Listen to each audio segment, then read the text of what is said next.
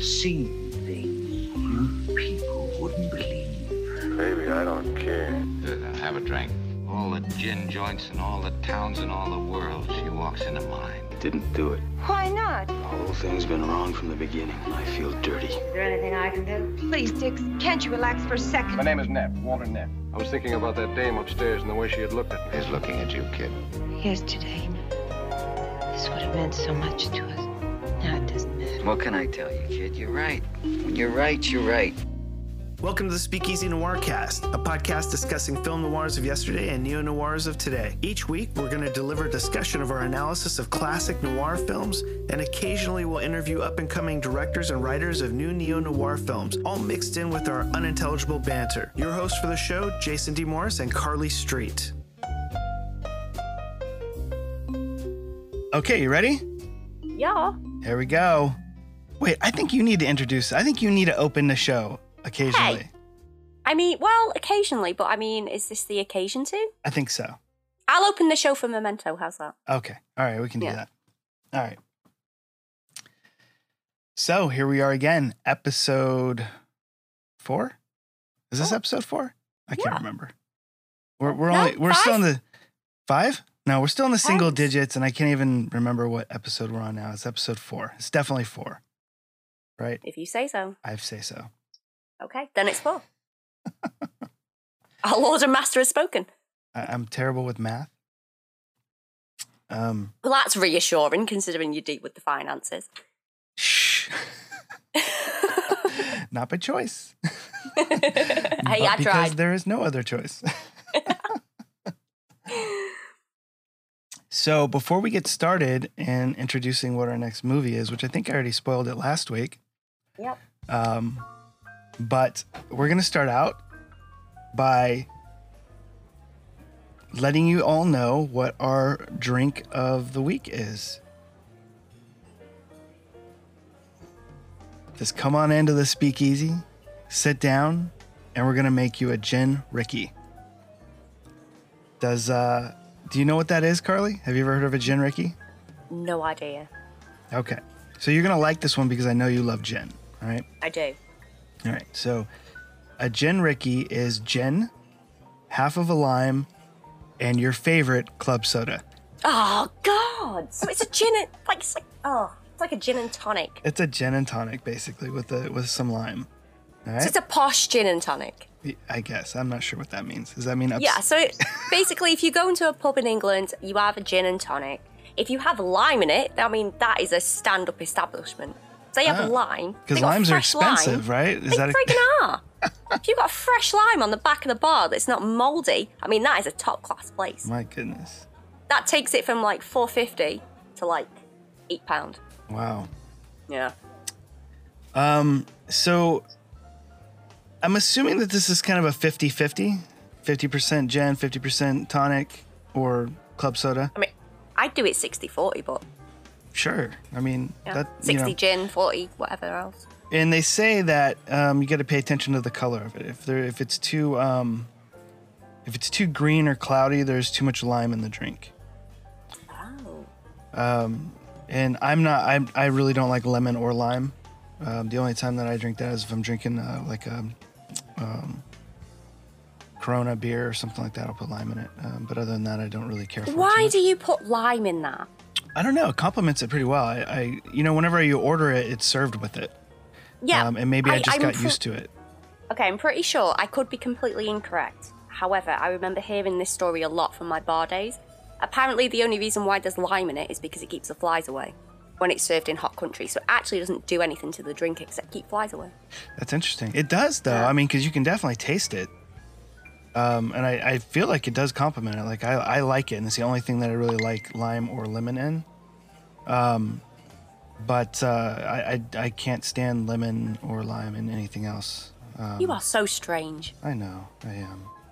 Yeah. Um, but I mean, you know, this is a noir podcast, and I'm astonished at the number of highballs in noir films, or or the use of club soda. Yeah. Uh, which appears to be in every single one. It's either they're drinking straight or they're mixing it with club soda. Um, so how does that make you feel? No, over in Britain, um, you know, it's it's frowned upon, I guess. I mean, is it just mixed drinks in general that you guys frown upon, or it's sort of not the thing, or is it just club soda in general? It's probably min- mixed drinks in general, because we are a, we are a nation of um, solid alcoholics straight, and binge drinkers. Straight drinkers. So it's like anything else is just watering it down. We need to get to the punchline. Take the water out. Take the Coke out. Take the lemonade out. What are you doing with that? You, you guys don't man. even have regular glasses. It's either you got a beer glass or you got shot glasses. It's just... Yeah, pretty much. Or a beer glass with a little with... chaser. Okay. Interesting. Um, yeah, because I do mix, like, my, my drink of choice is bourbon and Coke.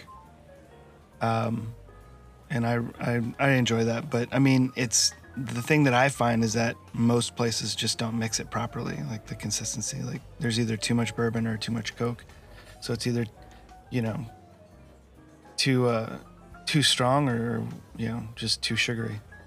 So shall I tell you my confession, which is a really disgusting drink to ninety-nine percent of the population that I absolutely love? Sure. But can't afford to drink because I'm poor. Confession time. I think we need like confession a sound effect time. for confession time because we I seem to have those every week. I think we do. Okay, so my my dirty confession drink is uh, Tia Maria and orange juice.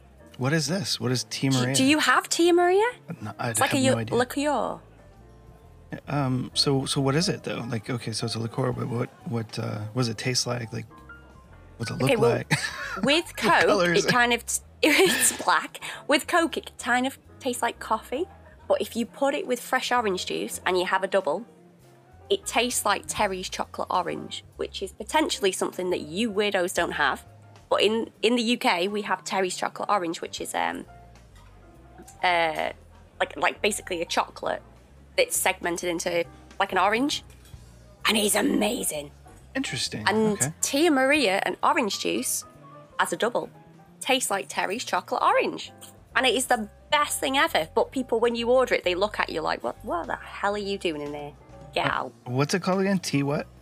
Tia Maria. T at Maria? Tia. Tia, Tia. Like the name Tia Maria. Tia Maria. Yeah. I guess I don't know how to spell T. T I A? Tia Maria. Yeah. I'm trying to look this up, folks. Okay, so we do have this. It's originally in Jamaica, using Jamaican coffee beans, now made in Italy. Interesting. It's amazing. Jamaican rum, vanilla, and sugar blended into an alcoholic cocktail. Oh, so this is okay. So actually, this might be pretty good. It's amazing. All right, so you use this and you add what again? Orange? Fresh, yeah, fresh orange juice. And that's it. It l- it looks disgusting. It looks like somebody is thrown back up in a glass. Huh. Genuinely, it looks horrendous, but it tastes amazing. Is there an is there a name for this particular drink? I not that I'm aware of, because I think you make I this might, up? I think I might be the only person on the planet that drinks it. Um, but yeah, oh god, you gotta try it. It's the best. Oh, nope, you're not, actually. And and did you say you add coffee to it, or this has notes of coffee in it already? No, it when you just have it with Coke, it tastes like coffee. It's like it has a coffee taste to it. Mm. Tia Maria Drink Secrets. Oh, my goodness. We're going to have to add, we're gonna have to make this the drink of the, the week uh, on another episode. Um, now that you've ruined it. by, by explaining to an American what it is. Sorry. Um, it's all your fault. Okay. No, I'll take that. Yeah. All right. Okay. I could so start a revolution of this new drink. Don't do that. British revolutions are unneeded. No, I might do. Okay. So getting back to the Gin Rickey. All right. So Gin Rickey is the capital's official cocktail of D C. All right. Okay. Um, it says that in eighteen eighty-three, a Civil War colonel turned Washington lobbyist invented the drink at a local dive bar. Shoemakers, where the regular crowd was mostly uh, journalists and politicians. And his name was, not surprisingly, Joe Rickey. And that's where the name comes from.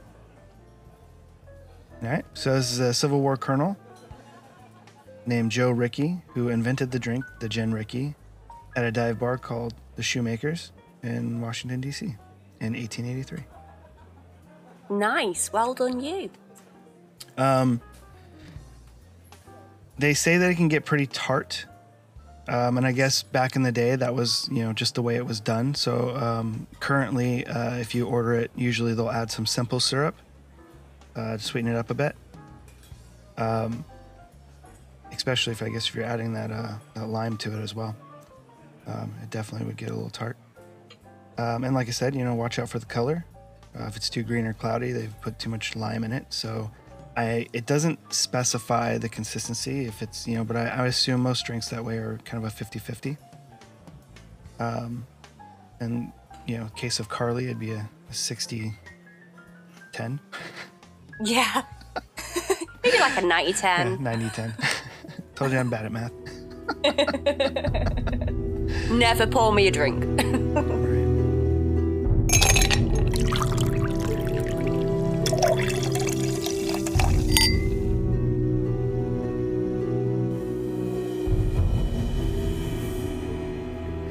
So there it is, guys. Hopefully uh, you can, you know, you had some time to make your Gin Rickey and uh, drink along with us.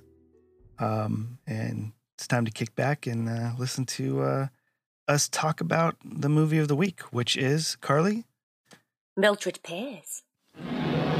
Warner Brothers invites you to witness the first scene of a motion picture the world will talk about.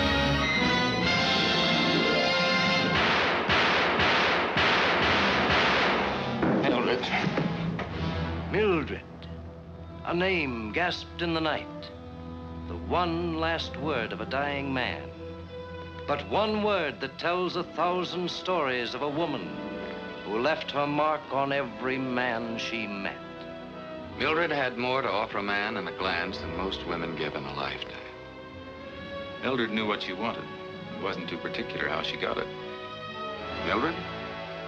Loving her was like shaking hands with the devil. It's Joan Crawford in her most daringly different portrayal.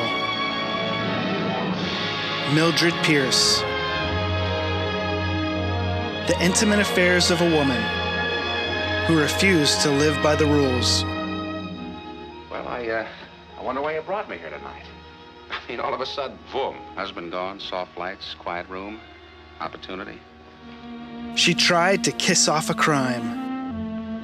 You make me feel, oh, I don't know, warm. And wanted. She bought a love she could never own.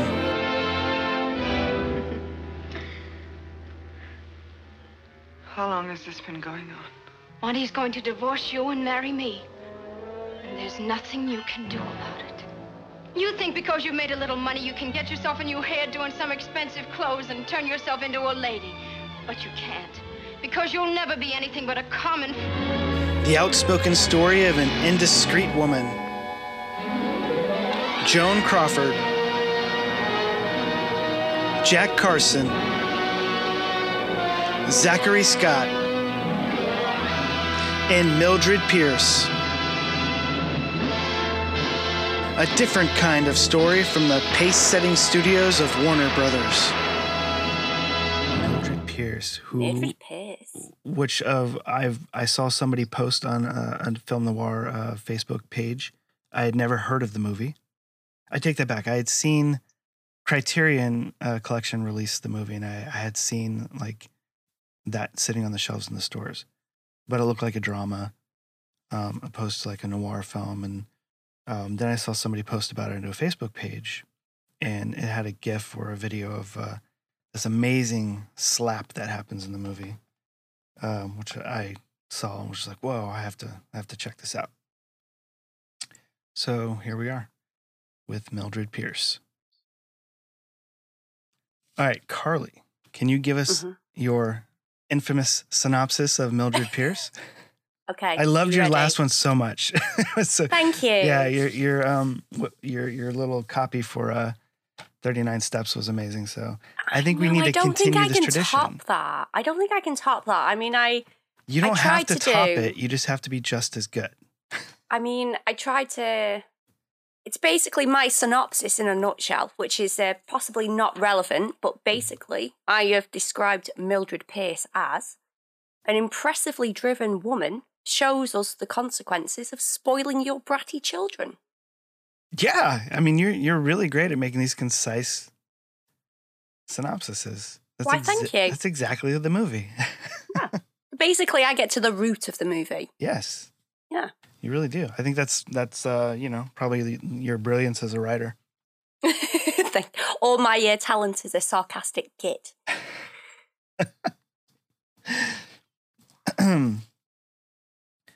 So, Mildred Pierce is a nineteen forty-five film. It's directed by Michael Curtis. It, star it stars um, Joan Crawford, um, who... won an Academy Award for this film. Not surprising. Right. She's she's amazing in it. She's great. Yeah. Um, and apparently it was sort of her comeback um, after she left uh, Metro Goldwyn or, or lost her contract or more mutually agreed to, you know, separate, whatever it might have been. The drama of the time. Um, but yeah, um, rightfully so. She won an Academy Award for this film. Um, it also stars Jack Carson and Zachary Scott, um, and featuring Eve Arden and Ann Blythe and Bruce Bennett. Uh, it was based on a novel by James Cain, um, which apparently there are some significant differences between the film and the book, but while still keeping with the ideology of the story. Um. And I was I was most surprised to find out that they added the murder. Um, did you did you happen to research any of that and and find out that they had that the murder didn't exist in the book? Yeah, I saw that, and I was I'm gonna have to read the book because I was kind of struggling with how that would work. Because I, uh, I don't know. I, but then again, I suppose the murder's quite... It's a long film. Um, and the murder's kind of... I guess you could say it's insignificant. You could do a different film with it without the murder. Yeah, um, yeah. It's so I'm going to have to read the, the book. Yeah. yeah. So it doesn't... You're right. You, you could probably take out the beginning and the end, and it's the movie holds its own. Um, just fine. However... And I guess it speaks to that as well, what I'm about to say, is that, you know, those, it, it almost feels like two different films to me. Um, the the setup uh, with the murder, I mean, everything that, that deals with the, the story of the murder is dark and gloomy and noirish, and it's shot beautifully.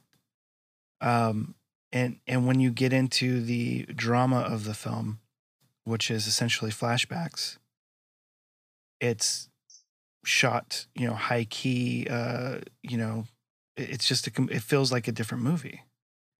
Mm. Um, and that kind of bothered me because as I was watching the opening sequence, the cinematography was so fantastic. I was like, wow, I can't yeah, wait to see gorgeous, the It's so gorgeous, isn't it? It's just a gorgeous film to look at. Yeah. Um, I, I was like, I really hope that, you know, I'm, I'm excited to get into the rest of this. But then when I would cut into the flashbacks, not that it wasn't competent, but they really allowed the actors to carry the film up over the cinematography in those in those scenes.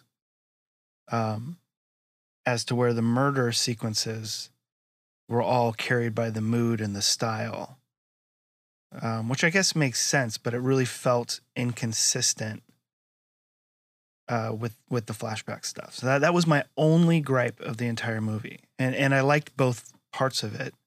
It wasn't that I disliked them. It just felt like two different, maybe even two different cinematographers or two different directors or something like that. Um, just the consistency wasn't there between the two pieces. Um, did you feel that at all? Like when, when you watched, because I, to me, it just felt like it was a hard left turn once we got into the flashback. Yeah, no, I can see where you're coming from. I, um, I'll be honest, when I saw, you know, oh God, it's a melodrama noir, I thought, oh God, here we go. Right. But actually, I was pleasantly surprised. And I think that's because of the opening sort of scenes. you know, where he's running around the house trying to escape the spiral staircase, the shadows, like all of that was so atmospheric. And I thought, oh my God, this is going to be great. And then in the police station, um, introducing the different characters. And then when it went into the flashbacks, I think I was kind of already suckered in by that point. Mm-hmm. So I was quite happy to sort of have the establishing, oh, this is where it all started. And um, I think because the opening was so well done that I was quite happy to put that to the side and not be as bothered about it as perhaps you would be when you were watching it. Yeah, no, and I I, I fully agree with that. Um, and it's not till after finishing the movie that that sort of popped into my head, like that kind of bothered me. But I agree with you that that sort of setup and the tonality of it did suck me in as well. Um, and I think that's what probably helped the movie quite a bit um, for the drama that was about to unfold. And I think that's also what really made it a noir film, because without that, this is really a, just a drama film. Like the noir aspects of it are not really, I mean, they are a little bit, but nowhere near as much in terms of style and, um, you know, uh, atmosphere. Yeah. Um, it, it really just plays out as pretty much a drama. So, hey, Carla, let's take a break real quick and talk to our listeners about our sponsors.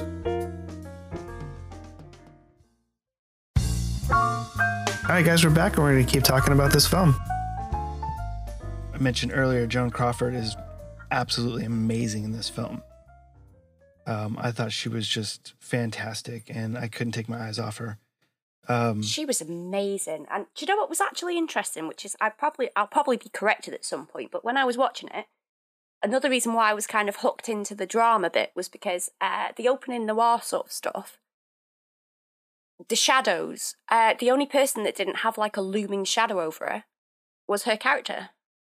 Oh, interesting. I didn't catch that. Which then continued into the drama. And then I started to notice that certain people did. I was like, oh, okay. So I can, oh, okay. It, I don't know. Just something sort of like that kind of made me play along with the whole melodrama middle. Huh. Interesting. I didn't catch that at all. Yeah. Because I, I, I was waiting to see if she did. I think she might have then, when it got into the tail end of it, she then, there was a shot where she had like a really sinister shadow like we'd seen previously for other characters. I was like, ooh, maybe we'll get into something here. Yeah, the only point that I noticed it, I think, was in the beginning when she sits down in the police station. There's like a shot that sort of pushes into her and she's draped in shadows. And I think that was because they were trying to imply that she was the murderer. Uh, but it was just the one shot, and that was it, um, that I recall that that happening. So, yeah, I mean, that's a great point that I didn't I didn't really catch um, throughout it.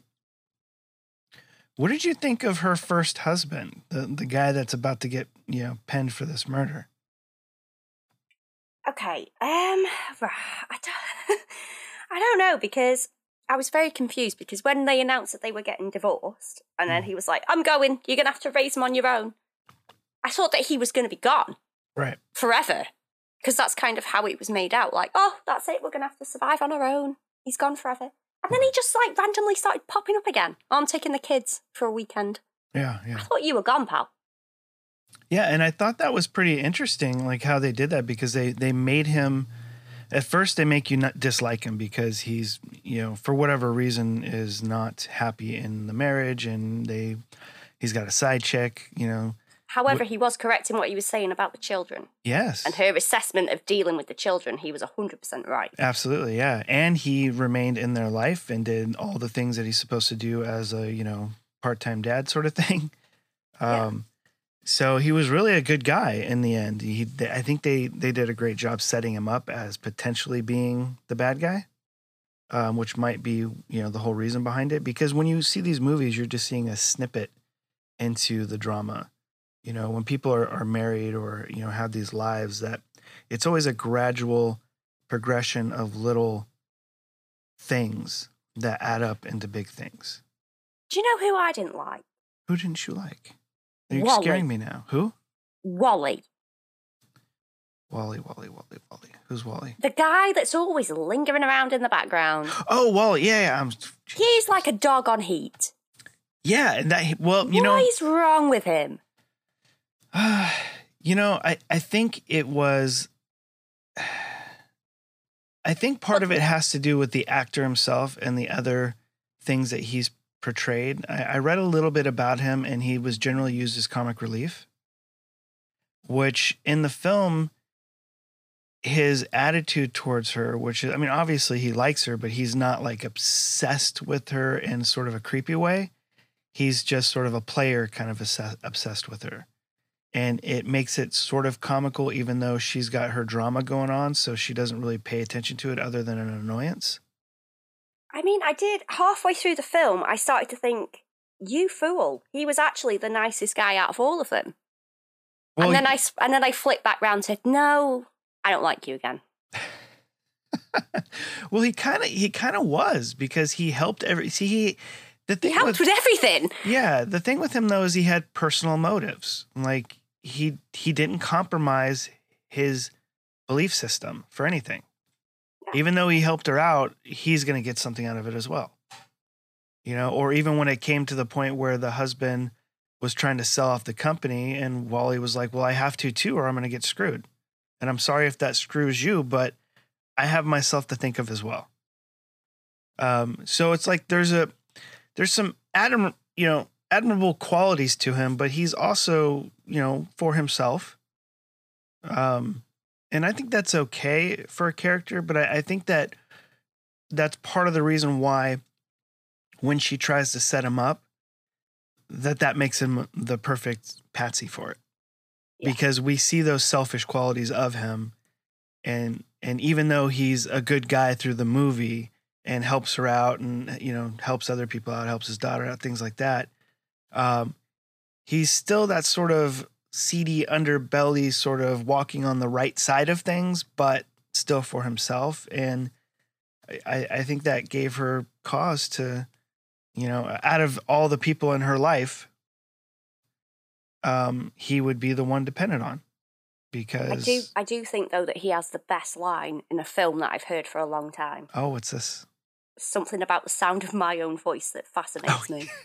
I saw yes. when he said that, I was like, aha, interest peaked. Exactly. That, that, that shows you his, his personal, like, you know, selfishness, you know, which is great. Well, that was a great line. Yeah, it really is. 'Cause it, I mean, they set his character up very well. Um, for that, in my opinion. He's probably one of the most realistic characters, because that as everybody knows mm-hmm. that guy. Right. Yep. He's he's kind of the, um, you know, the Han Solo character, you know? Selfish, yeah, and even but... in the end, he doesn't want to, like, give anything. Even though she's tried to pin a murder on him, he's still, like, hesitant to tell the police mm-hmm. what actually happened. Yeah, he's he's not, like... trying to out her. He's just trying to make sure that he doesn't get pinned for the murder, because I mean it's pretty obvious, I would think, to him that she killed the guy, mm-hmm. you know, even though she didn't in the end, but uh, I would assume going through his head she killed she him and it. tried to pin it on him, but he likes her and maybe he's not trying to, you know, go to jail at the same time, and he probably you know, thinks good on her. Maybe she'll come marry me. Yeah. When she gets out of jail. Yeah, that might be possible. Yeah. I mean, that that that sounds reasonable with his uh, train of thought. Yeah. But I do agree. I, I liked him. I thought he was a great character. Um, he was fun. Uh, he, his um, his brand of of comic relief was subtle enough that it didn't um, feel out of place. Because a lot of movies, especially nowadays, they throw in that um, levity, you know, because they feel like, oh, this is too dark, you know, you need to laugh occasionally. But they do it too over the top, and I don't think he was over the top at all. I think it was perfectly placed, in my opinion. Hmm. Yeah. I was also um, impressed with um, the daughter. Oh, I hated her. Yeah, no, I, I agree. I I also did. Um, but I mean, she obviously played a good part, and she right. did it well, because if I could have jumped in the T V and bitch-slapped her, I would have. Right. and and um, that was uh, Ann Blythe, correct? That was her I name? Think so. Yeah. I liked the power battle in slaps. That was great. The first slap was like, I'm in charge. The second slap was like, I'm in charge. Well, yeah. And, and you know, it was so, like, she knocked her on her ass. She did. One. She fucking did. Like, you're tearing up my check, you bitch. Like, wow. And and that was the the little shot that I had seen on online somewhere that got me interested in this movie because it looked so unplanned. Um, as I'm watching the movie, it feels like it's totally scripted. But seeing that shot out of context, like, it felt like, it, wow. Like, she really knocked her down. Yeah. Um, and I wonder if there was some sort of, like, conflict between Joan Crawford and her or something. I mean, she was a young girl. Um, but she played that so well and so bitchy and so, you know, I don't know. It just, manipulative. Yeah, manipulative, absolutely. And they say that the character is way worse in the book. Wow.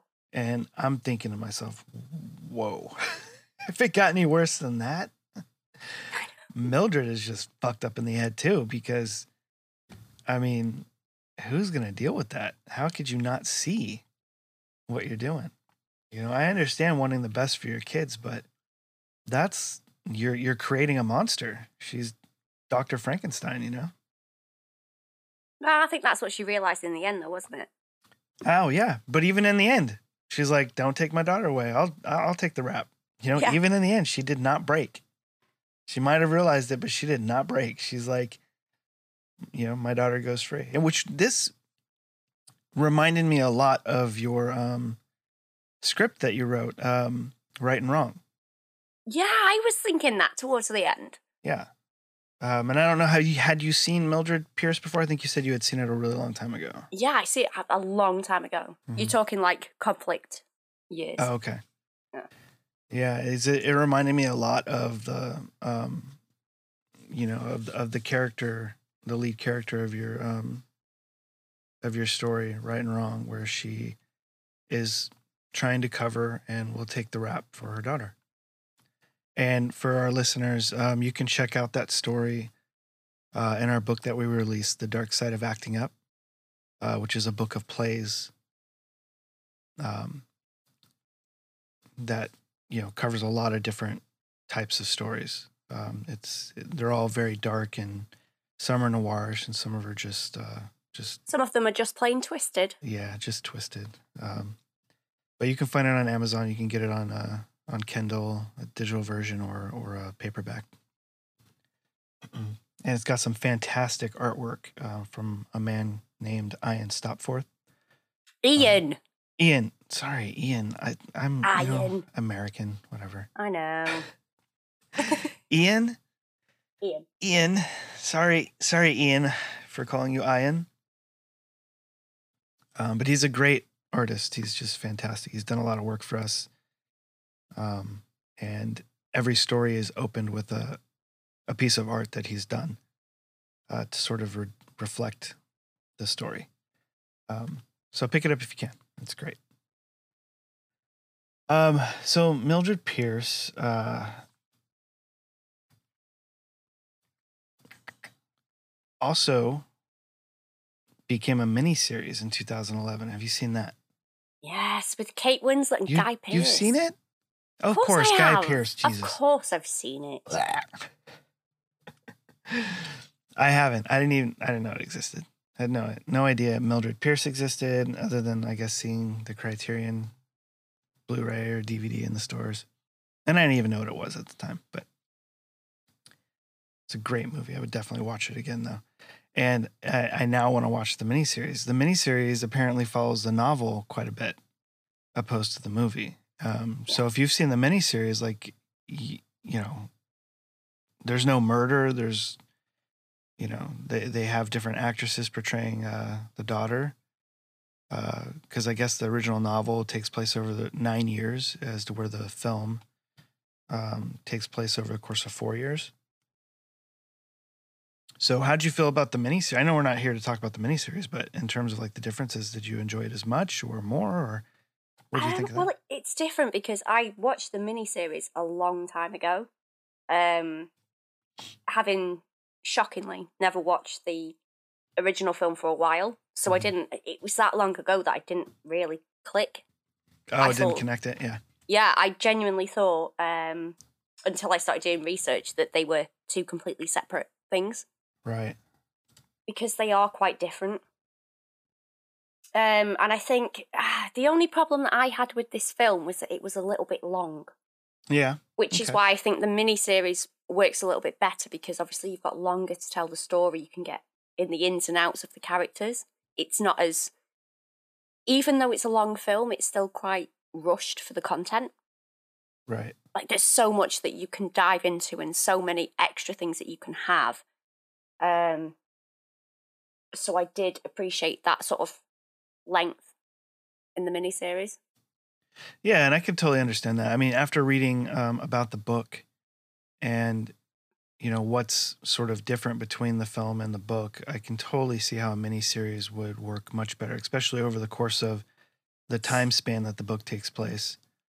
Um, and I understand how they sort of compressed it in the film, and I thought that they did a great job compressing it uh, and, and removing characters. I, I didn't feel like there were holes in the film at all.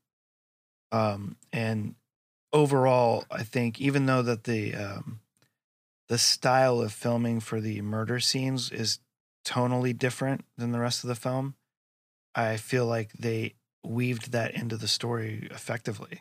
Like, I wouldn't have known that that wasn't in the book by watching the movie. A lot of times when you watch a movie based on a book, like, you can tell there's something just off about it, something missing, or, you know, they've obviously changed something, even if you haven't read the book, you know. Um, you can still kind of feel that. And I didn't feel that with this movie at all. Um, so that's on my book list now, because I want to check it out. And also the miniseries. Um, I'm not a fan of anybody in, in the miniseries, honestly. I'm not, I, you know. Um, but I not will even check Kate it out. Winslet. Well, well, no, not really. Uh, Evan Rachel Wood, I think, is in it. I, I like her. Hmm. Um, but, uh, yeah, I don't know. But I'll check it out. No, I'm not a big fan of Kate Winslet. That's the Titanic girl, right? Yeah. Yeah, I hated the Titanic. Yeah. Which, when we uh, talk about another movie, Titanic's going to come up again. Is it Titanic two? No, it's not. Damn That's it. An asylum film. No, it's not. I'm going to make a case for Titanic two as a film noir at mm. some point. I'll probably fall on my backside, but I'm going to try. Well, I mean, you know, you could, that's the thing that I think that they haven't really explored with the Titanic is, like, who cares about the actual ship sinking? Everybody knows about it. It it was traumatic. It was crazy that it was the first launch, supposed to be the unsinkable ship, and it sinks on its first, you know, go round. But we all know that. It would be fun, however, what if there was a noir film set on the Titanic during that voyage? You know, I could see that. That would be fun.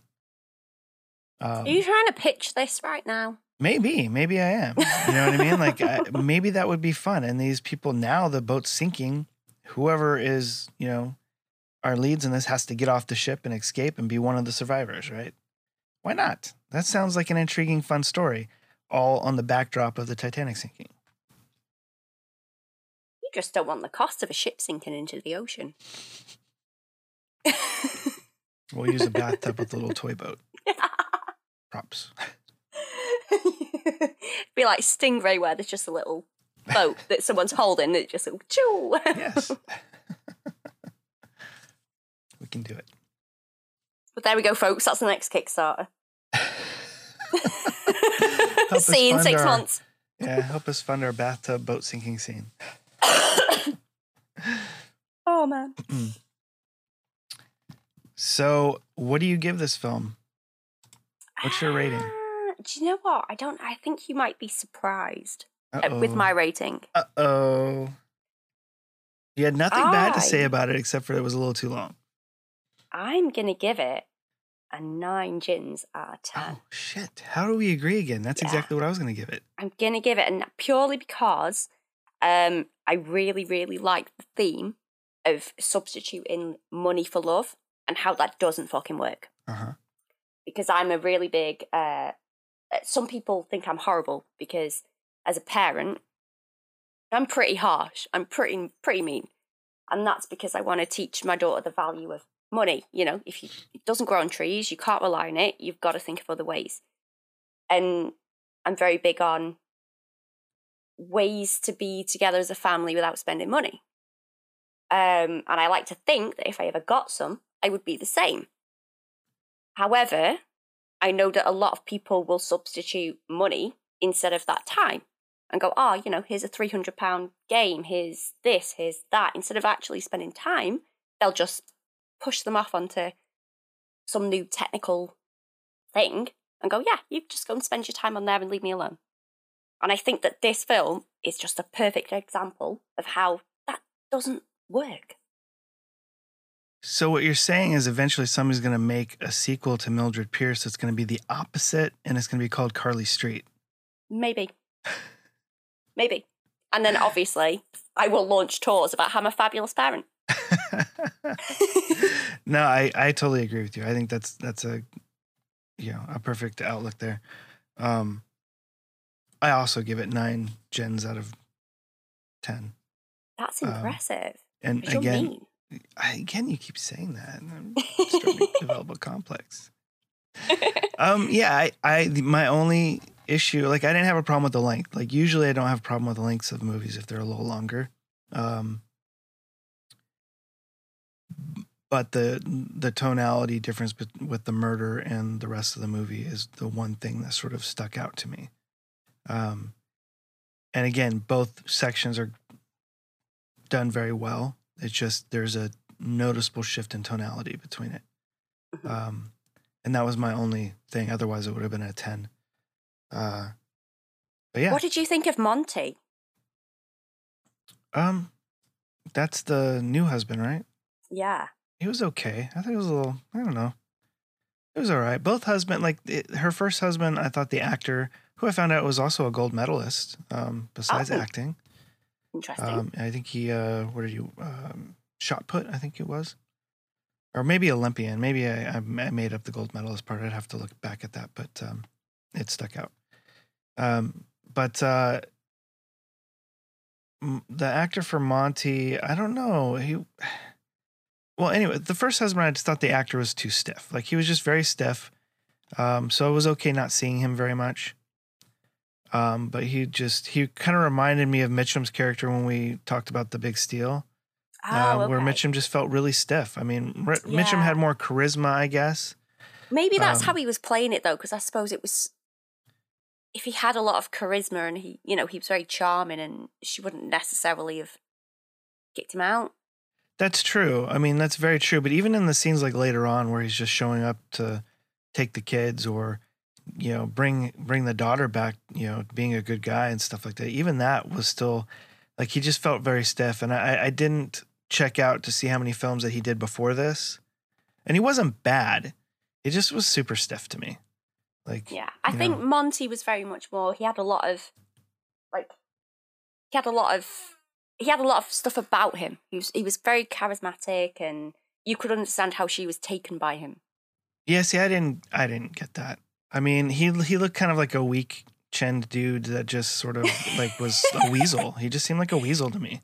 Like, he I had understand. A good mustache. There was well, there was a good bit of facial hair there. Maybe, I don't know. I just he just seemed so greasy, weaselly to me. Like, I mean, it was it's it was painfully obvious this guy was just after money, um, you know, and was sort of trying to play the field and didn't really necessarily care about Mildred or anything, really. It was just money. Like, he he grew up I, with money, he, and that was fine because that's what I, his yeah, character was. Yeah, I suppose it was nothing to him. Yeah, it was. Yeah. It was everything to her. Um, yeah, and that, that was probably the worst decision she ever made because that just reinforced all the bad things about her daughter. The thing that I didn't, that I found a bit strange was when um, her other daughter died, and she oh. didn't tell him. He just turned up to the restaurant like, "Hey, let's dance with your uh, your daughter. Let me give you a little kiss. Where's your other daughter? Dead." Yeah, wow. I felt that whole sequence a little strange. Like, I felt like maybe there's like something cut out. Um, I did feel like there was a scene that was perhaps required where he tries to get in touch with her and she says, you know, bog off kind of thing. Something, something about yeah. Because I I was sort of like, wait, oh, what, what? Her daughter, her daughter's sick. Oh, she's died. Oh my gosh, she just died. What? And it just, it, that was, you know, but I mean, it didn't it didn't hurt the film overall, you know, so it didn't bother me too much. But it, it felt like maybe there was something cut, maybe for time or something. I'm, I'm not really sure what it was, but there's something strange about that scene to me. Yeah. But great. So we both uh, gave it nine gens out of ten. Yeah, I like this one. It was a, it was a film where actually the women completely outranked the men. They were oh. both fantastic. Oh, yes. By far. Like, yeah. You know, the only one that could even compete was Wally, in my opinion. Yeah, I would agree with that. Yeah. Yeah. And, oh, I, I got to bring this up because her accountant I thought was hilarious. Um, he's only in like a couple scenes, but when um, I can't think of her name, but the person who first employed her as a waitress, and Ida. Then she, Ida, yeah, brought her on as, um, you know, basically managing the restaurants. There's this scene where the accountant is going over some stuff with Mildred, and Ida is left in the room, and she does this little like thing to him, and it just cracked me up so much. I thought it was hilarious. And I and, thought, you see, even Ida, I thought was fantastic. She's not really considered to be like a main role. She was mm, brilliant. Yeah, I thought she was, she was great. Really she was. She, she's like my spiritual animal. I thought she was great. Yeah, she carried the role very well, and I'm surprised that she, you know, this film was nominated for a lot of stuff, but I'm surprised that she, um, you know, didn't get more recognition for that. Yeah. As as well as um, um, what was it, Blythe, Ann Blythe. I thought she. Uh, I'm surprised she didn't win like a supporting Oscar. Yeah, or she she like that. Yeah, she played it. She played the character very well, because to want to smash her in the face every yeah. time she's on screen, you must be doing something well. Yeah, and I mean, she still seemed pleasant, and she still seemed like a decent girl, but then they would just, she would turn around and be like, haha, I faked a pregnancy for money. Oh, yeah. Like, oopsie, he married somebody and, you know, like, extorted ten grand out of them. Yeah. And we're talking like the fifties, or like the tail end of the fifties, or uh, tail end of the forties. This was uh, forty-five, so we're still in the mid-forties here. But I'm like, is that something that happened back then? Like, I, you know, I mean, you hear about that kind of stuff, but like, man, that would have to be like a big thing. Or maybe it wasn't. Maybe it like well, maybe it wasn't, because I mean, like, how do you prove that? Right. Do you know what I mean? Like, now it'd be, oh, well, show me this scan, show me this. Then, yeah, maybe she would have been able to get away with that for ages. Yeah. And then be like, oops, made a mistake. Yep. Thanks for the ten grand. Yeah. And the and the guy that she had married was still like, well, I don't see why we can't stay married. Like, oh, dude, bless run as fast as run. you can in the other direction.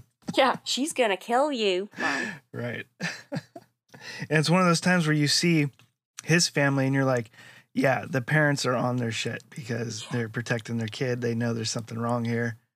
You know what I mean? Most of the time, that depiction in movies is like the parents are sort of the bad people while the the kids go and elope and, you know, have their fantasy life, you know, and in this one, it's like the parents were right on.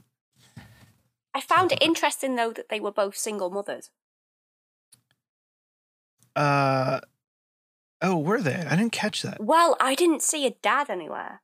Like, the like she went to see Mildred and say, hey, you can't be part of our family because you're a tramp. Uh-huh. And then at the court proceedings, you would think at that time, the father would be the kind of, like, they had Wally, who was kind of petitioning on their behalf, even though he's not a lawyer. Um, yeah. But it was just them two and their lawyer. And you would think that's a situation where the father would be kind of front and center. Oh, maybe I'm crazy, because I thought I thought I saw another man in there. Maybe I'm... there was there was her, him, and their lawyer, and Wally, Mildred, and the evil daughter. Huh. Okay. Yeah. I don't know. For some reason, in my memory, I, I feel like there was another guy in there too. Maybe, um, maybe, maybe. I'm wrong. It came across to me like they were both kind of single parents. Yeah. And it might or... be, because, I mean, if there was another guy in there, he certainly wasn't a big part of it. So you could be right. We'll just say you're right and, and wrong. Good. Just because I want you to be wrong. I'm glad. I'm glad we've established that. All right. That is Mildred Pierce, a nineteen forty-five film directed by Michael Curtis. I hope you guys enjoyed us talking about it. Um... And we hope you enjoyed your uh, Gin Rickey uh, while listening to this podcast. Um, Carly, want to give them a preview of what we're going to do for the next episode, or should we keep it a secret? I still haven't decided if that's a thing we should do. I think we should maybe I think just we should tell keep them. Keep it a secret. See, we're on opposite ends here. I think we should tell them so that way they can watch the film and enjoy our assessment of it together. Okay. Well, but then you, you want to keep it. it a secret because why? Well, you know, we are giving away spoilers, so maybe it is better to let them know. To let them know. Yeah. I also want to keep it a secret in case we're completely wrong in what we're talking about. And it will take them longer to realise that we're talking nonsense. Oh, okay. So it's like a self-preservation it's like a self-preservation thing. Yeah, but eventually yeah. they'll catch up to us and stop listening to the show, and we don't want that. so yeah, we but gotta, then we'll be right we by be right. then. That will be right by then. Okay. I see your ideal or your, your thought process there. All right. Well, I think, okay, so I don't know. Let's just tell them. Go on then. You go on then. You go on then. No, you made this decision. You made this decision. The next so... one is your pick, though, so you have to. Yeah, but I can't remember which one out of the two that I picked. Um. Hold on a second, and I'll be able to tell you. You can pick out of the two that I picked. How about that? Uh-uh. It's not how it works. It's um, it's the one with your buddy. Um, Memento. Yep. Memento. Okay. So we're going to do a neo-noir next week. Uh, Memento, which launched some careers. Uh, Christopher Nolan, the director. And uh, I think Guy Pearce for the most part, right? I reckon done, so. Yeah, he hasn't done too much. Um, He's done loads. That. Well, yeah. Yeah, I'm not a huge fan of Guy Pearce, guys at home, ladies and gentlemen. But um, Carly loves him. I think maybe she hasn't seen Lockout or... Uh... Hey, I see that, okay. Great. Maybe The Time Machine. Well, we'll skim over that. Everybody has a blip. Eh, he's got more than a few. Or how about the uh, old man Waylon and Aliens? Ugh, God, that was terrible. Stop talking. But he's amazing. Like I, he's amazing in L A Confidential. Like that role was made for him. Um, I think he's he's fantastic in that film. All right, so yeah, next uh, next week we're going to be talking about the neo-noir Memento, and uh, hopefully you guys have either seen it or you can, you know, watch it before then, and you know, uh, maybe give us a call. Uh, let us know if uh, what we're talking about is a bunch of B S, or we're right or wrong, or if you agree with us or not. And uh, you can give us a ring at uh, eight one eight, six four three, one four four one, or you can find us uh, on social media on Facebook and Twitter. Um, And uh, don't forget to subscribe to the podcast and hopefully leave us a review on uh, Apple Podcasts or whatever your favorite service is. And uh, we will see you next time. Bye-bye. He's looking at you, kid.